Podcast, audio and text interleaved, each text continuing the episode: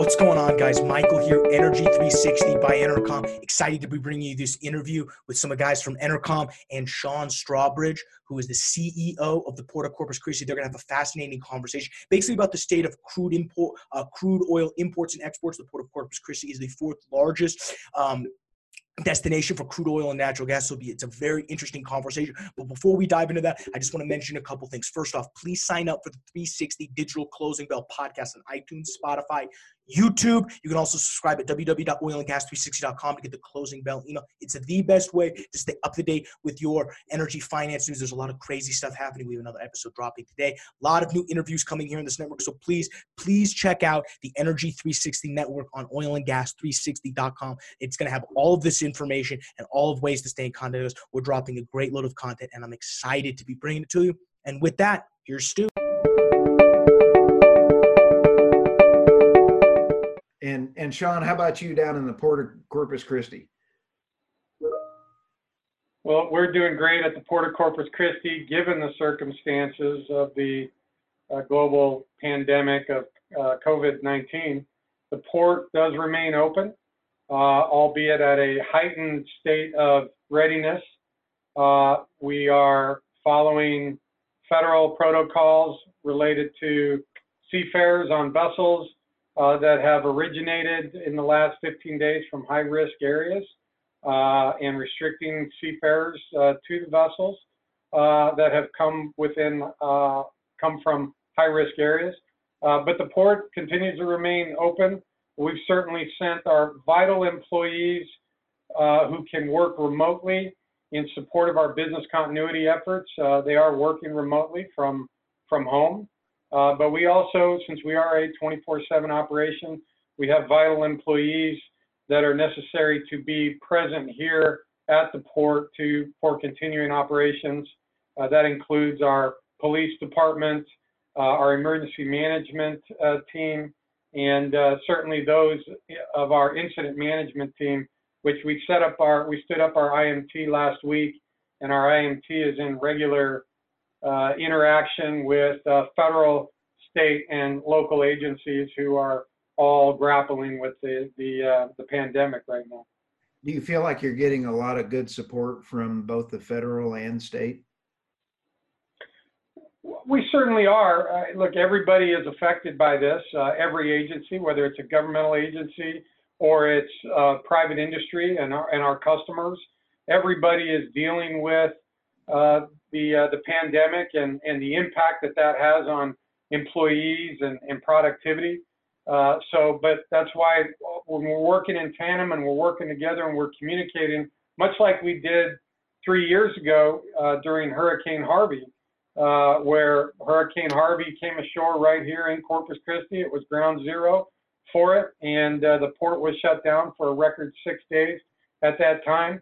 So our IMT, our incident management team, and those of the surrounding communities here are certainly uh, tested and and uh, uh, have been through battle before. So we know what that looks like, and and uh, we're we're doing it yet again. You know, uh, I remember seeing all those films in six days with the damage that you guys had is phenomenal. Uh, I would have expected a year seeing that much damage, but uh, the port of Corpus Christi is, I believe, the fourth largest uh, port in the U.S. for volume. Is that correct? So, so we we are the third largest port in terms of total tonnage, okay. Uh, and I believe that we are the largest port in terms of revenue tonnage.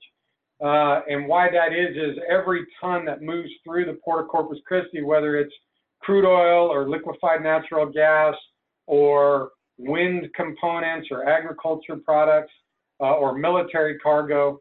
Uh, the Port Authority owns all the submerged land here, so we are actually paid for all conveyance of, uh, of goods uh, through the Port of Corpus Christi. And that puts us in, uh, I think, a pretty enviable position of working with all of our customers to ensure that they have uh, the resources they, they need. And we're able to do that at a much lower cost than many other gateways who perhaps uh, they have the the total tonnage that moves through their waterway, but in terms of revenue tons for them, they may be limited to just the revenue tons that are generated from the lands that the Port Authority themselves own.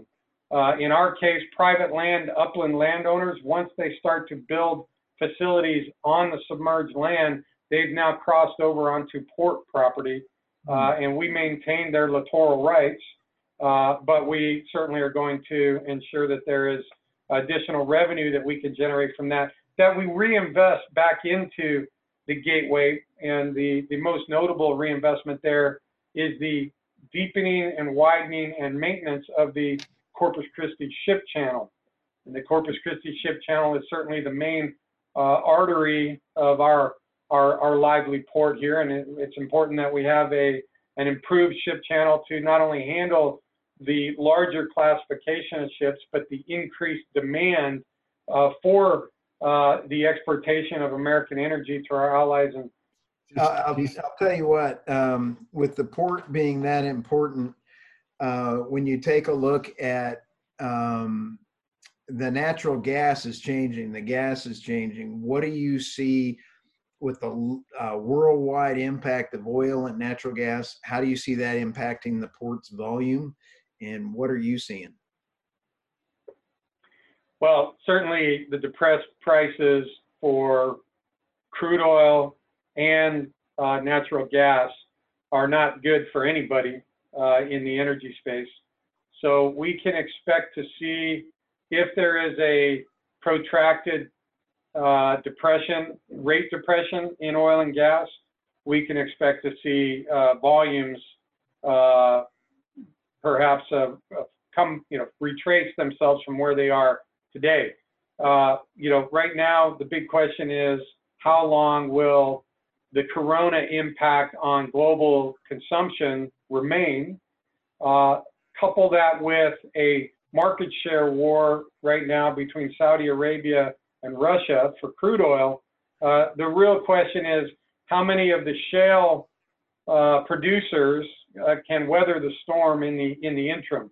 But we would be remiss if we didn't anticipate a retracement of volumes through the Port of Corpus Christi.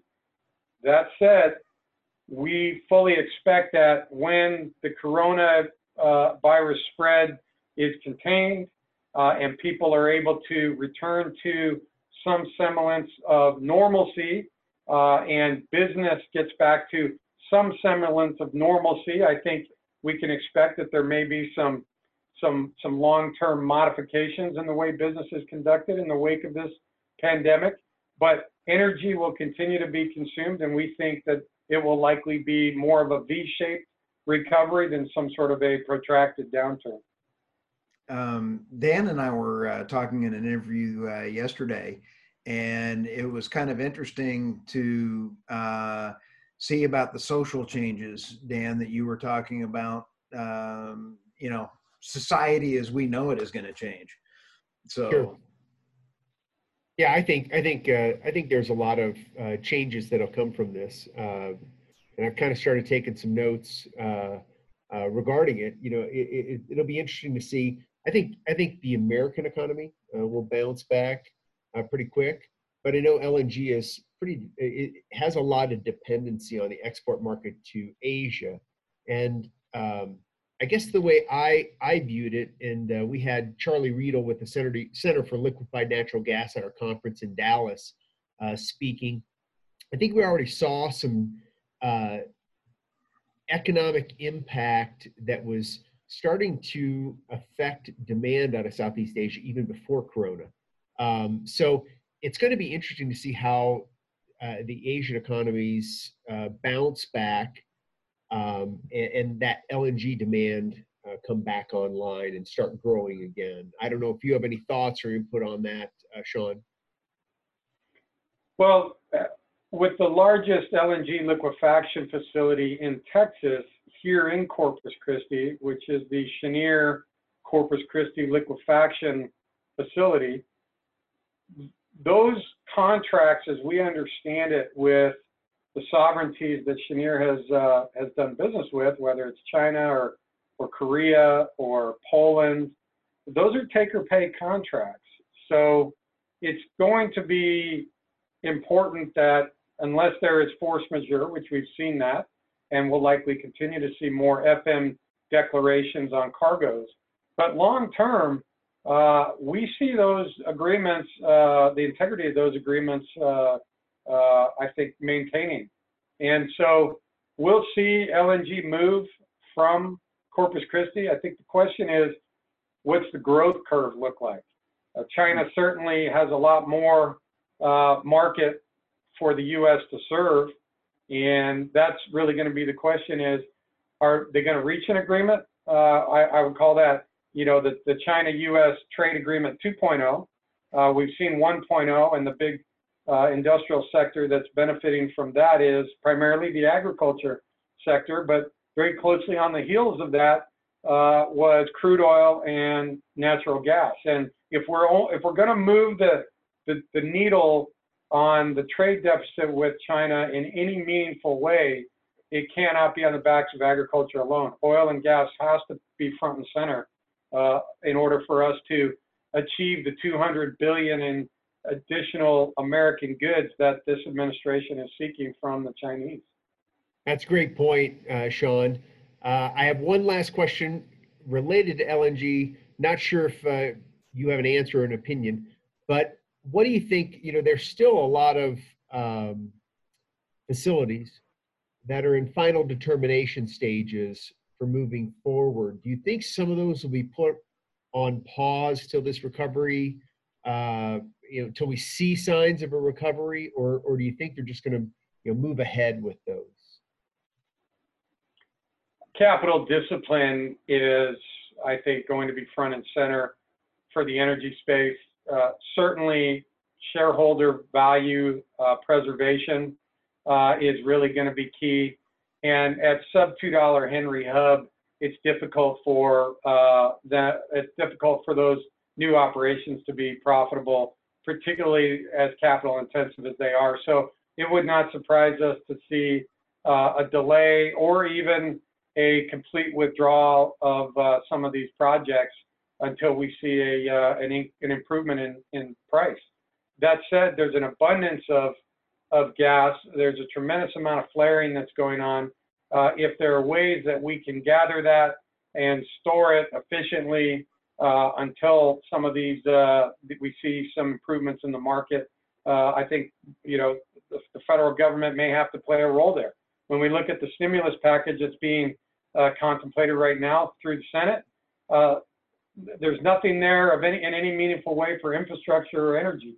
And if we are trying to keep people uh, working and keep or put people back to work who have been hurt perhaps in other uh, industrial sectors, hospitality probably front and center on that, uh, infrastructure and, and, and construction job creation uh, should be an area that Congress is looking at. Yeah, I totally agree with that, and and, and certainly uh, there, there's a lot of infrastructure we put in place to make sure that we're not flaring, flaring, uh, you know, a, a lot less, uh, and not not wasting those BTUs. Uh, so, great great ideas. Um, now, I, I will caveat this. I think that, and this is just my humble opinion, but I think the biggest beneficiary of the COVID-19 uh, issue, particularly related to China, is perhaps Mexico. I think you're going to see more manufacturers and more folks who rely on their supply chain integrity to diversify away from uh, Asia. And I think Mexico is poised, given the USMCA uh, agreement that was recently ratified. Uh, I think Mexico is, is poised extremely well to be a beneficiary of some of that reshoring or nearshoring of manufacturing away from APAC and back into the uh, into the, this hemisphere. You know, that, Sean, that's great insight. I've I've, I've heard a lot of people. That is an I've heard a lot of great question. Hey, Dan, that is an absolutely great statement there, uh, Sean. And uh, do you think Canada is going to get any benefit because they do have manufacturing of oil equipment up there? Yeah, certainly. I think I, I, I think at the end of the day, not only culturally but certainly geographically, uh, you're going to see more from Canada and from Mexico, particularly now that we do have NAFTA 2.0, as I as we call it.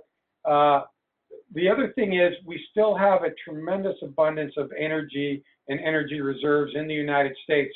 And any energy intensive uh, manufacturing process uh, is going to look for those, those steady, cheap sources of energy. Uh, certainly down here in South Texas, we still have large swaths of available land for development. Uh, obviously, the deep draft port and the cheap, steady supply of energy. I think you know we're poised down here to also see uh, additional manufacturing and investments.